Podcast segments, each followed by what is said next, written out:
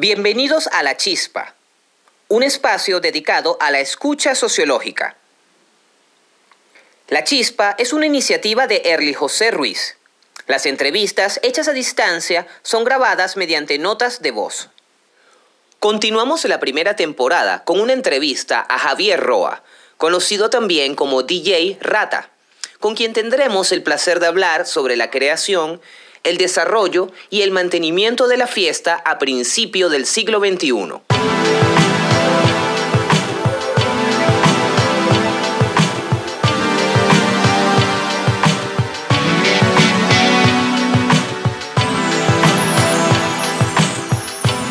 La chispa. Javier, bienvenido a La Chispa. La primera categoría que te quiero preguntar tiene que ver con lo que pudiésemos llamar el plato fuerte de todo, es decir, la música. Verás, actualmente vivimos en un momento donde la gente habla de sus bibliotecas musicales y usualmente refieren a archivos digitales. Podemos hablar de Spotify, podemos hablar quizás previamente cómo existía antes Groove Shark y todo esto cómo fue, digamos, el resultado de la revolución del MP3. Yo tengo muy, muy buenos recuerdos de ir a fiestas a principio de este siglo donde tú formabas parte del cartel. Entonces, sin darle mucha vuelta al asunto, a mí me gustaría saber cómo DJ Rata formó o creó su biblioteca musical.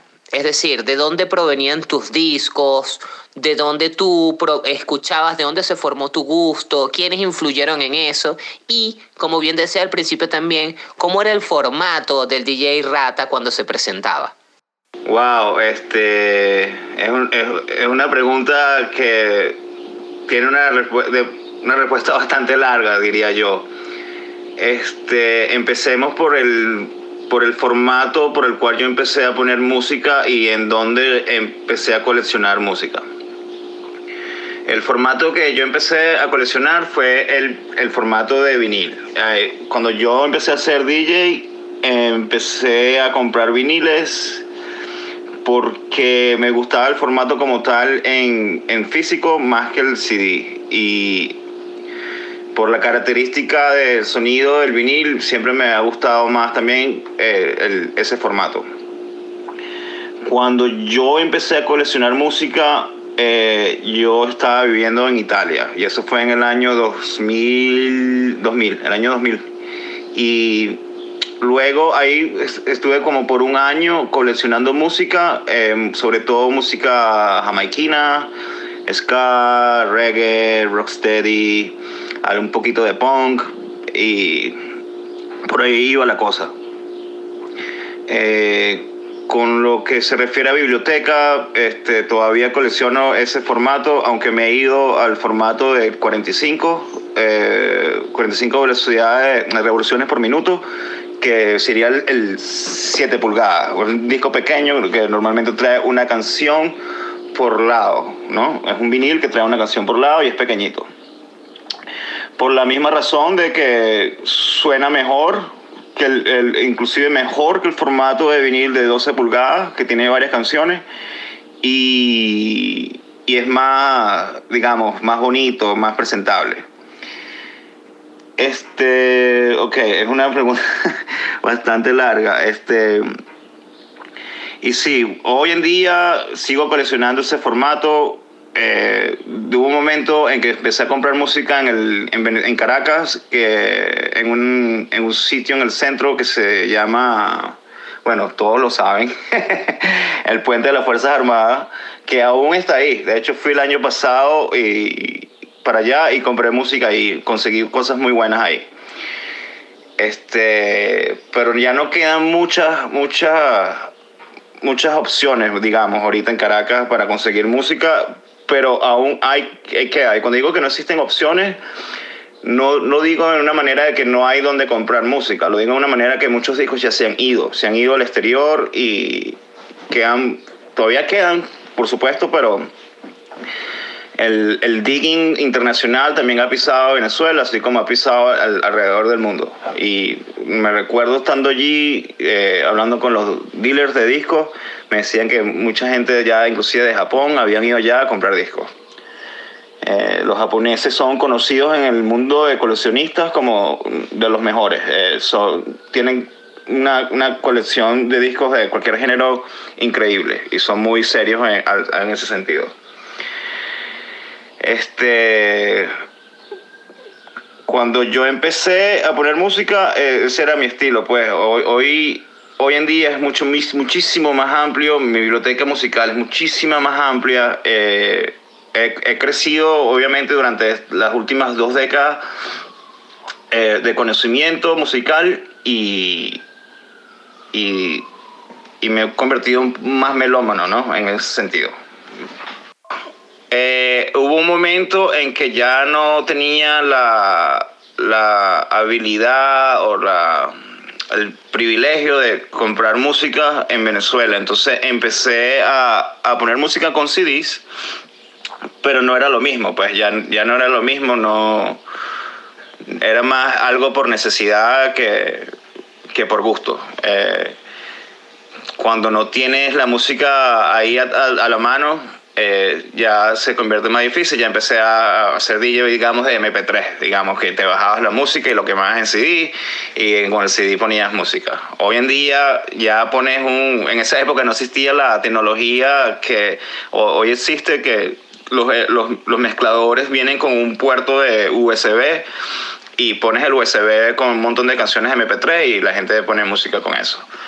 Antes tenías que quemar los CD y llevar tu carpetota de, de CD. Hoy en día, con el privilegio de vuelta, porque ya vivo en otro país y ya se hace más accesible la música, eh, de hace 12 años volví a empezar de nuevo desde cero, básicamente coleccionar música. Hoy en día cuento con una colección aproximadamente, no sé, digamos, así echando el aire, como 8.000 discos y son todos de vinil. Eso está mezclado entre eh, discos de 45 revoluciones por minuto y de 12 revoluciones por minuto. Pues, eh, el concepto como tal de revoluciones por minuto puede ser confuso, eh, lo explico de una manera más fácil. Los de 45 son discos pequeños, son normalmente singles con una canción nada más, y los de 33 son los grandotes que son los LP mi gusto fue muy influenciado en, en, un programa de radio que se llamaba Radio Pirata.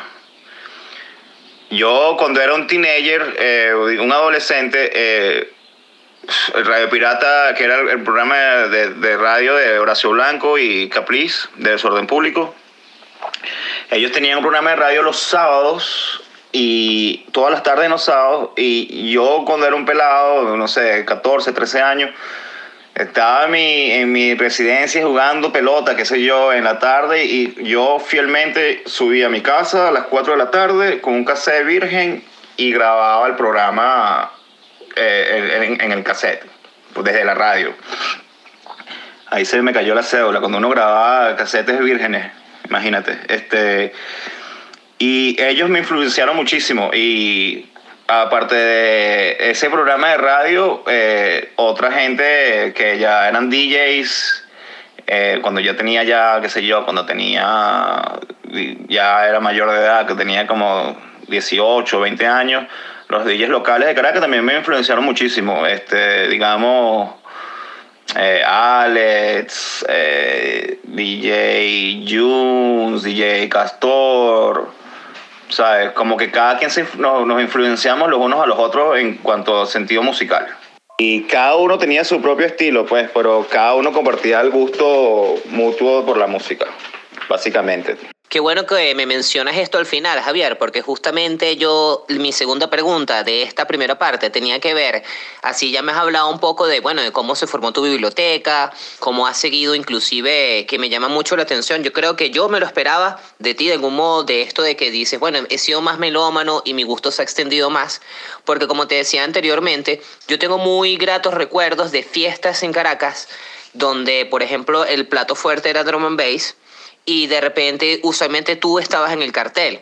Entonces yo siempre sentía que las fiestas en Caracas eran, había como tú bien dices al final, un sentido que compartían un sentido musical que era ese, ¿no? Era como hacer la fiesta de algún modo. Entonces mi segunda pregunta es justamente eso. A mí me gustaría saber eh, qué me pudieses decir tú de cómo eran tus pares ¿sabes? Los pares, así como bien me mencionas al final, DJ Alex, de repente el Castor. ¿Cómo fue toda esa relación en tu formación como DJ cuando estabas aquí en Caracas, durante, vamos a llamarlo, esa época, bien sea, como bien decías, del, del MP3 o, o inclusive ya en la época de los viniles? ¿Cómo fue tu relación con todos ellos?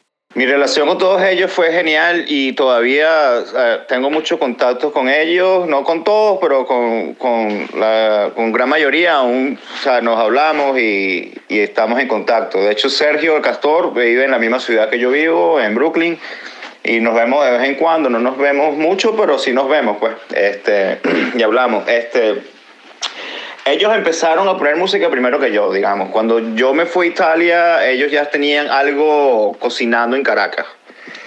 Y, y ellos eran como amigos míos y también como una influencia. Yo quería ser también DJ, yo quería ser como ellos, yo quería entretener a la gente eh, con, con, música, porque música era mi pasión. Y, y bueno, entonces esa era mi misión como... O sea, mi misión era ser, ser eso, ser un DJ. Y como te comenté, me fui a Italia, después me regresé un año y cuando me regresé, está este colectivo que se llama Simples, que son Sergio, eh, DJ Castor, Alex, Junes, Winston y ¿quién más estaba? Metra. Eh, y seguramente se me pasan unos panas más, el gordo, eh, Carlos. Eh, y la fiesta básicamente al principio era, era hip hop y drum and bass. Eso era la fiesta. Y cuando yo empiezo con ello en el año 2001, 2002, ya incorporo, empiezo a poner ska y yo era como la persona que abría la fiesta con el plato, sí, ¿sabes? Más, digamos, más tranquilo, pues, eh, entre comillas. Y cuando, como te comentaba, pues este, con, con ellos siempre me he llevado súper bien y son súper buena onda. Estamos todos dispersos, pero aún seguimos siendo amigos de, dentro de todo.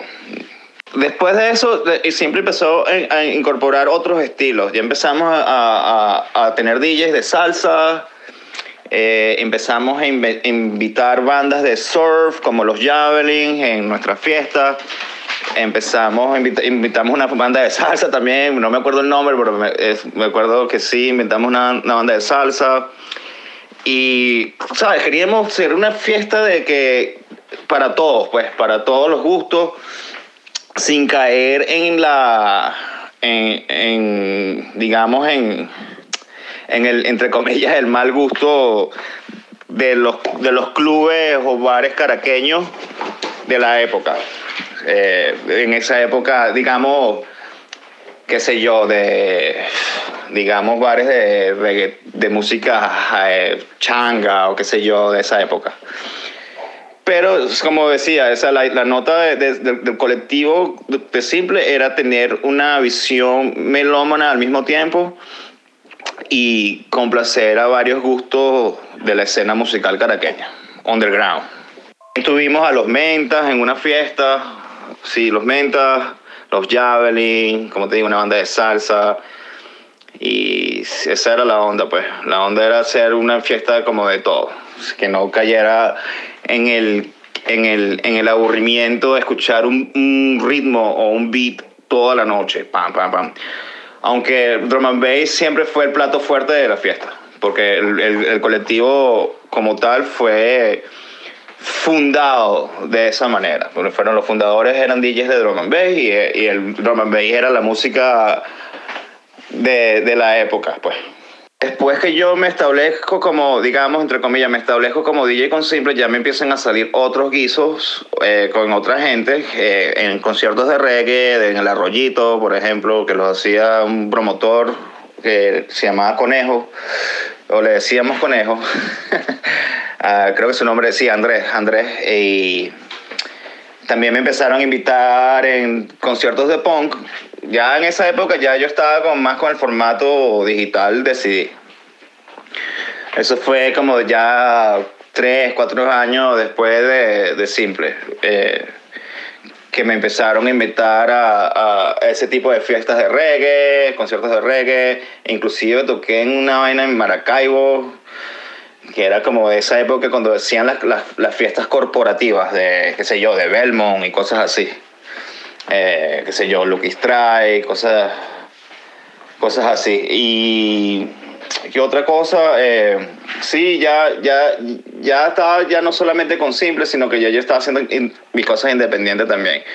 En el año 2000, eh, digamos en el año 2006, algo por el estilo, yo empecé como a hacer otra fiesta que se llamaban los Mangansonians.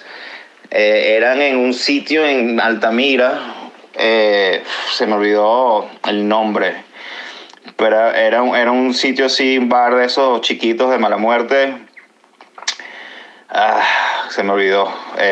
pero bueno, me acuerdo quizá Isaac del lado B, de la banda del lado B, también trabajaba ahí como, como promoviendo bandas y cosas así por el estilo. Y el sitio quedaba cerca del cine de Altamira, casi al lado, yéndose la, hacia, la, hacia la autopista.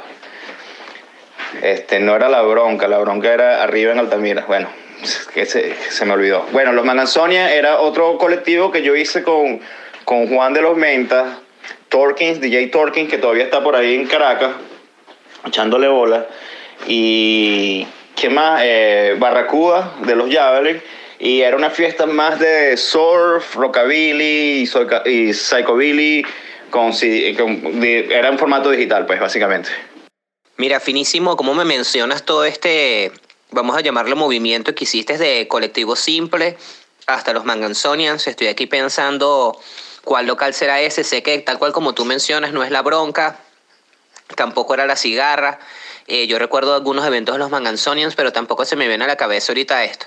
Sin embargo, también, ah, bueno, y también es muy valioso esto que me mencionas sobre la experiencia de como DJ en fiestas, tanto punk como en eventos reggae, es decir, cómo estabas ahí en ese puente.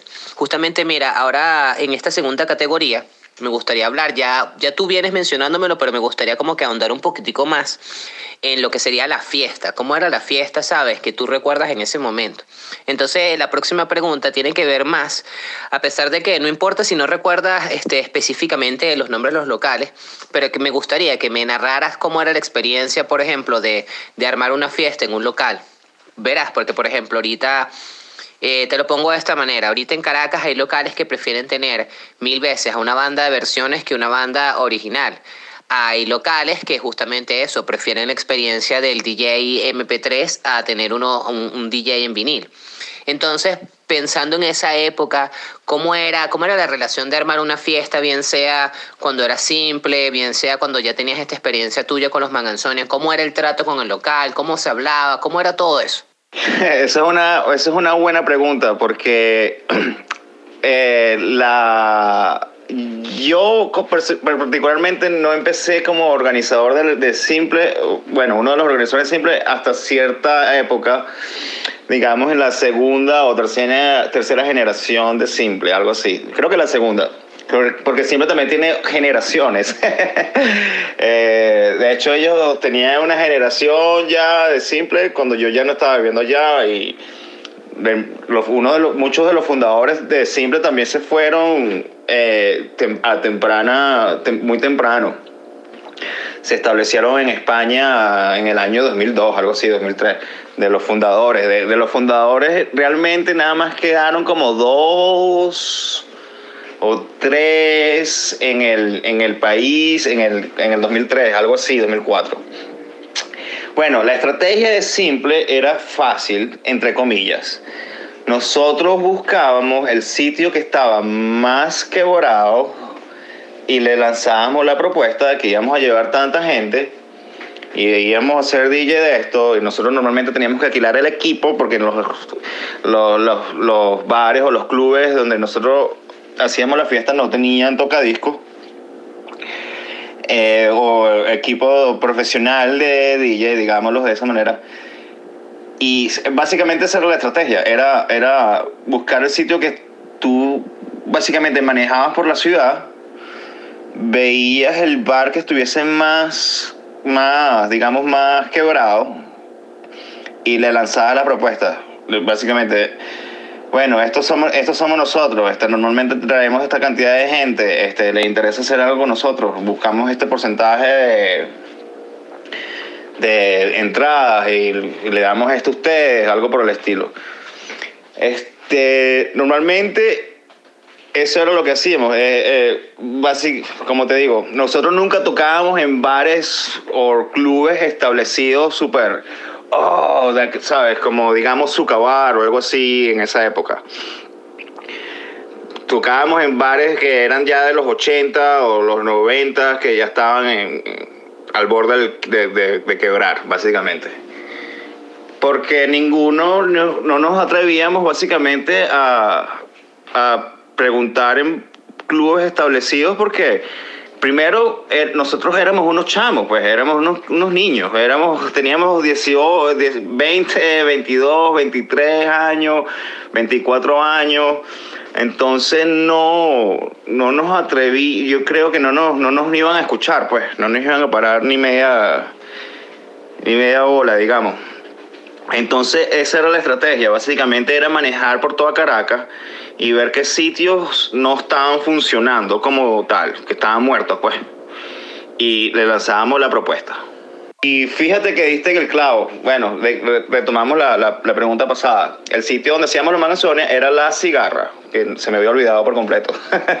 y esos sitios viejos eran, eran buenísimos porque también eran grandes y eran eh, de esa época qué sé yo, me imagino dorada de Miniteca o qué sé yo, eh, merengueras de los 80, de los 90. Eran sitios bastante buenos. Ah, hicimos en el centro comercial Los Ruices, uno en el centro comercial Las Mercedes, ¿sabes? Cosas, eh, sitios que eran eso, pues merengueros y que ya en los 2000 ya ya no, ya no, ya no daba, pues ya eso estaba como fuera de moda, digámoslo de esa manera y la gente no iba para, para ese tipo de sitios. También hicimos sitios en, eh, perdón, hicimos fiestas en, en, bares de rock como tal también, como Doors, eh, sí, de Doors y, cosas así, pero eran sitios o cuando hacíamos fiestas grandes, grandes que traíamos DJs de afuera, Normalmente era en un sitio grande también. Tocamos también en la, Universidad Metropolitana, si no me acuerdo, un bar en la, Universidad Metropolitana. Y, y sí, eran sitios que no eran nulos, básicamente, nadie, le, nadie les paraba.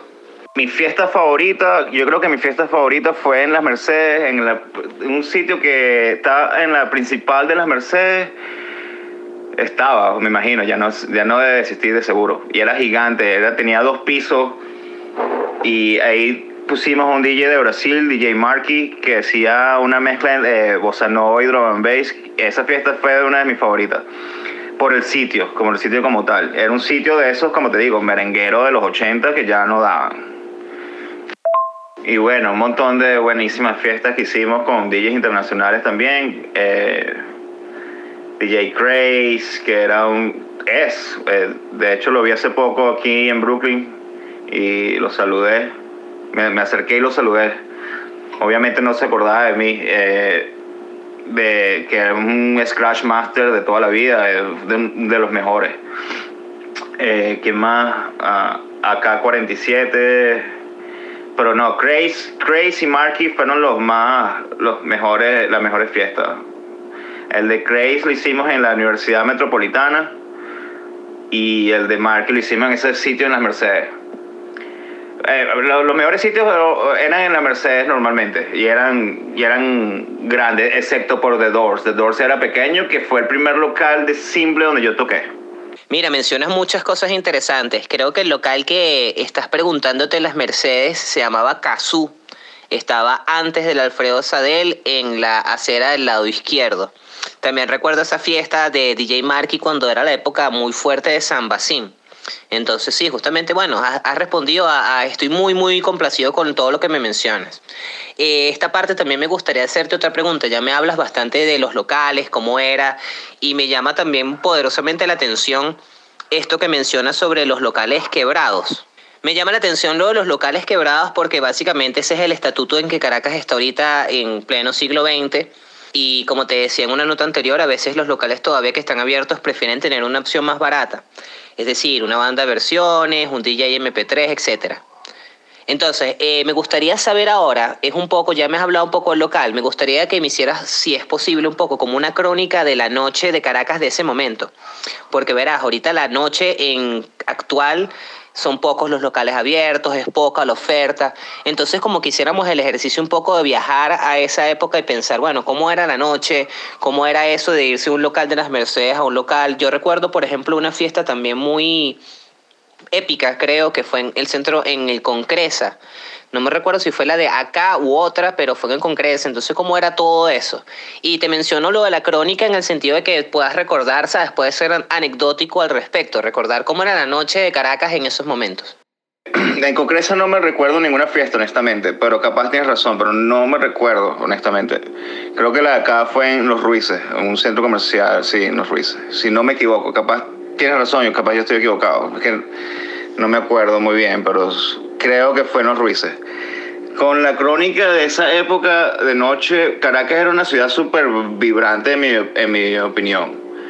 Eh, o sea, si querías salir el martes, ibas para este sitio. Si querías ir para salir los miércoles, ibas para otro sitio y este sitio. O sea, que eh, tenías como un calendario, básicamente, dependiendo de qué día ibas a salir de la semana. Así era, básicamente. Así, que yo, por lo menos los martes, me quería lanzarme una y que tranquilo me iba al, ¿cómo se llama? Al Cordón Blue, algo así, que estaba cerca de mi casa. Y el miércoles, si quería salir, me iba, qué sé yo, de repente otra vez al Cordón Blue, de repente, no al naturista, pero de repente que sea un chino o algo así. Eh, Caracas, era un montón de cosas que hacer en esa época y nosotros queríamos hacer nuestras cosas cada una vez al mes o cada vez, una vez cada dos meses, por ejemplo, en la parte de simple. En la parte de los mangazones nosotros queríamos hacer, empezamos a hacer nuestras cosas una vez al mes, pero siempre había algo que hacer y una crónica, salías de tu casa a las 10, eh, depende de la edad también. Cuando yo tenía 18 años caminábamos muchísimo desde desde Sabana Grande hasta Los Palos Grandes y de ahí de regreso en autobús a las 2 o 3 de la mañana para el otro lado de la ciudad en, en, Plaza Venezuela, que yo vivía en Las Palmas en esa época. Eh, vibrante, siempre había fiestas, siempre había algo que hacer y sí, no sé, no te sabría decir. La crónica Caracas siempre lo vi en esa época como una ciudad increíble y a gusto, súper a gusto, no, no, lo cambiaría por nada, honestamente. Eh, un montón de bares, un montón de, de sitios a donde ir y fiestas. Caracas no está sola en ese respecto de, de, los, de los bares que son, quieren, no quieren inventir en bandas locales o quieren invitar a las bandas de de covers y DJs de MP3 es, también no solamente en Caracas, es en muchísimos sitios, honestamente, en este momento. Tengo un amigo en Puerto Rico que es, puertorriqueño y siempre se está quejando de, eso también, de lo mismo, de que, es pura banda de covers, ah, es muy cómico. Pero sí, no, yo creo que es un fenómeno que, que pasa en todo el mundo, pues. Bueno, me da un poco de tranquilidad saber que, que toda esta, digamos, necesidad por o predominio de la banda de versiones y de covers es algo mundial y no solo en Caracas. Eh, ya bueno, justamente cerramos esta segunda dimensión que era sobre la fiesta. Ahora me gustaría que retomáramos algo más ya como en el plano no solo de, de Javier o DJ Rata en Caracas, sino ya en el plano de, de Javier como DJ, que tiene que ver sobre el público. Es decir, ¿cómo era tu relación, por ejemplo, como DJ, bien sea en ese momento y también inclusive me puedes hablar cómo es, esa relación actualmente en medida de, de cuando uno coloca música? Hace rato me mencionabas un poco que lo que tú cuando hablabas de Alex y de Castor, decías que bueno, que, que, querías entretener gente también. Entonces, ¿cómo es esto de poner música? O sea, cuando eres DJ hay una relación entre un nosotros, somos nosotros todos en la fiesta mientras yo pongo música, o es una cuestión más como un ellos, son ustedes los que escuchan y yo llevo la fiesta. ¿Cómo tú ves esa relación? Depende de, de, la gente con la cual tú le estás poniendo música, eso también depende mucho. Hay gente que no, o sea, que no, da igual, le da igual escuchar tu música o no. Y hay gente que disfruta o al mismo tiempo no, no necesariamente lo disfruta, sino que, que es conocedor o eh, no, te, no te sabría explicar. Hoy en día, hoy en día mi relación con, con la gente que va a, a la fiesta, o, perdón, a los bares, es, es, sencillamente a relajarse, a tomarse un trago y, y después ir a la casa. Eh, en esa época era más, era más bailable, hoy en día es más, más chill, más, más tranquilo, aunque también se prende la fiesta. Depende de donde toques en, en, Nueva York.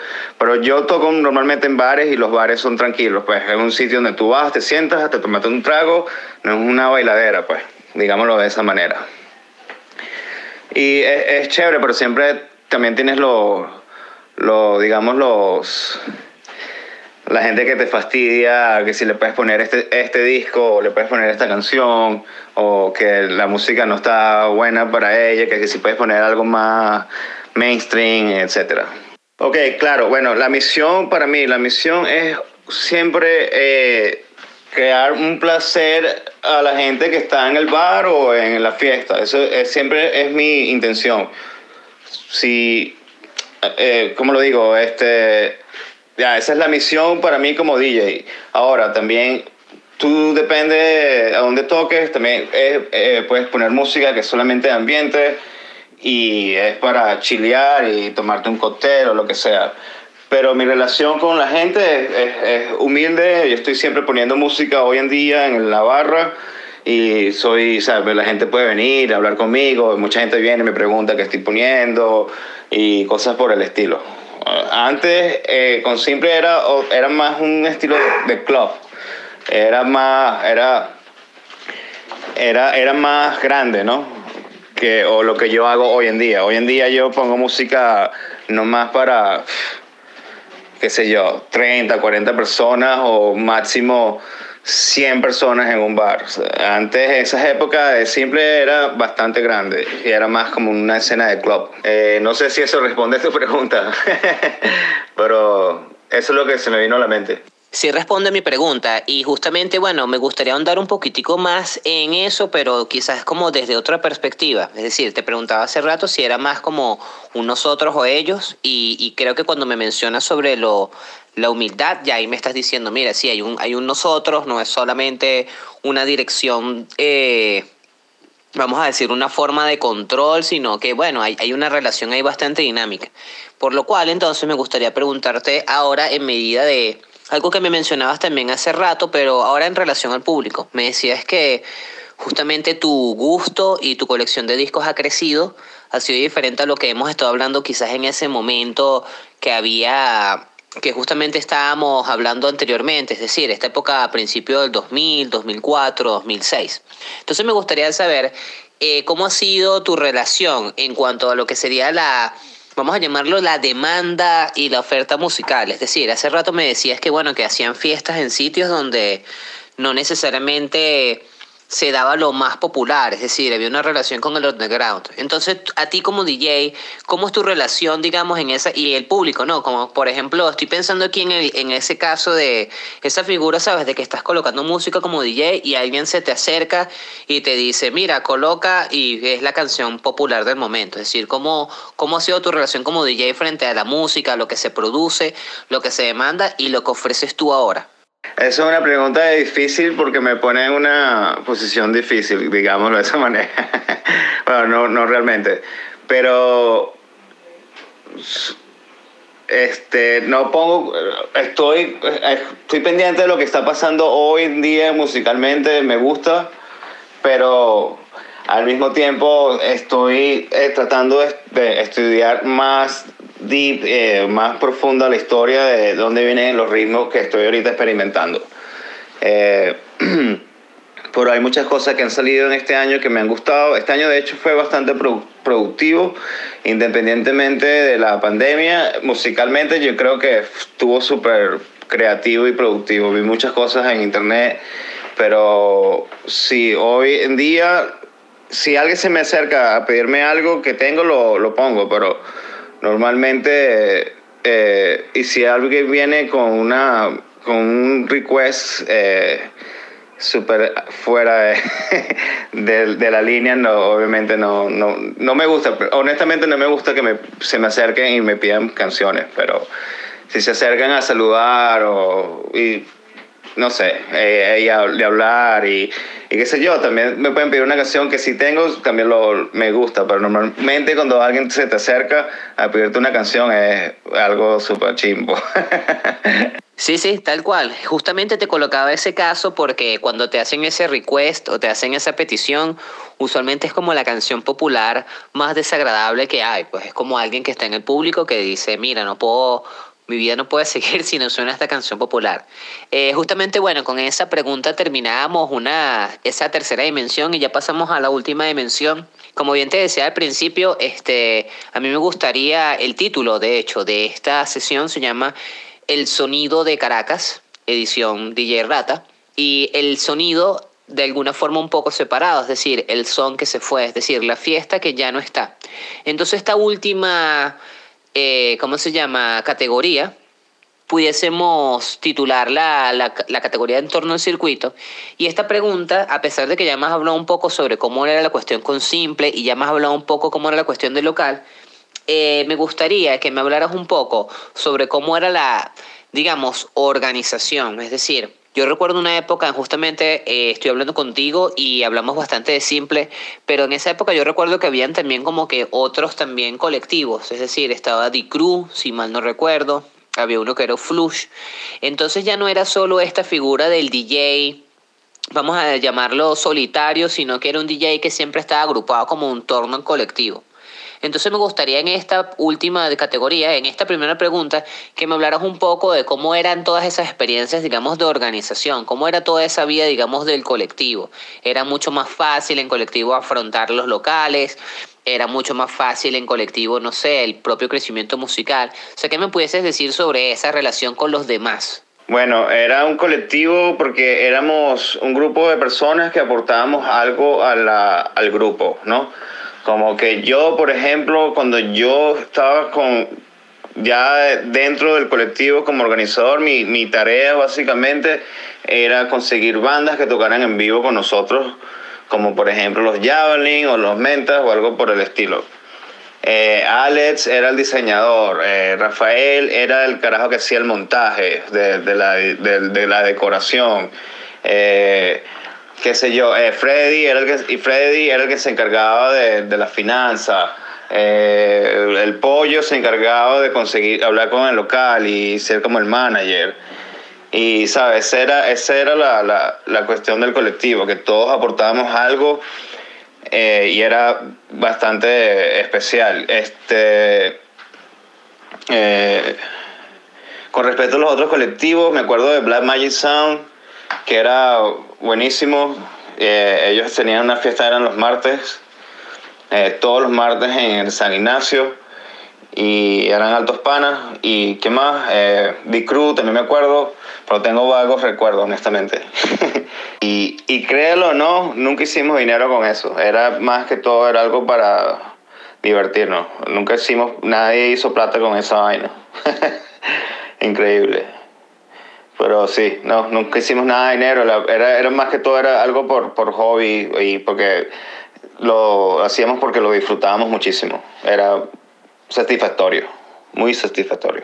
Bueno, Javier, estoy muy, muy contento, estoy muy, muy agradecido por, por tu colaboración, por tu interés en participar. Entonces, bueno, justamente te digo esto porque es la última pregunta que tengo, que tiene que, para cerrar todo este, digamos, sonido de Caracas. Y justamente, bueno, tiene que ver un poco, yo le había llamado cuando no soy DJ este, tiene que ver con algo que ya me mencionas también. Yo te mencionaba sobre The Crew, te mencionaba sobre Uflush y tú traes a colación a Black Magic Sound.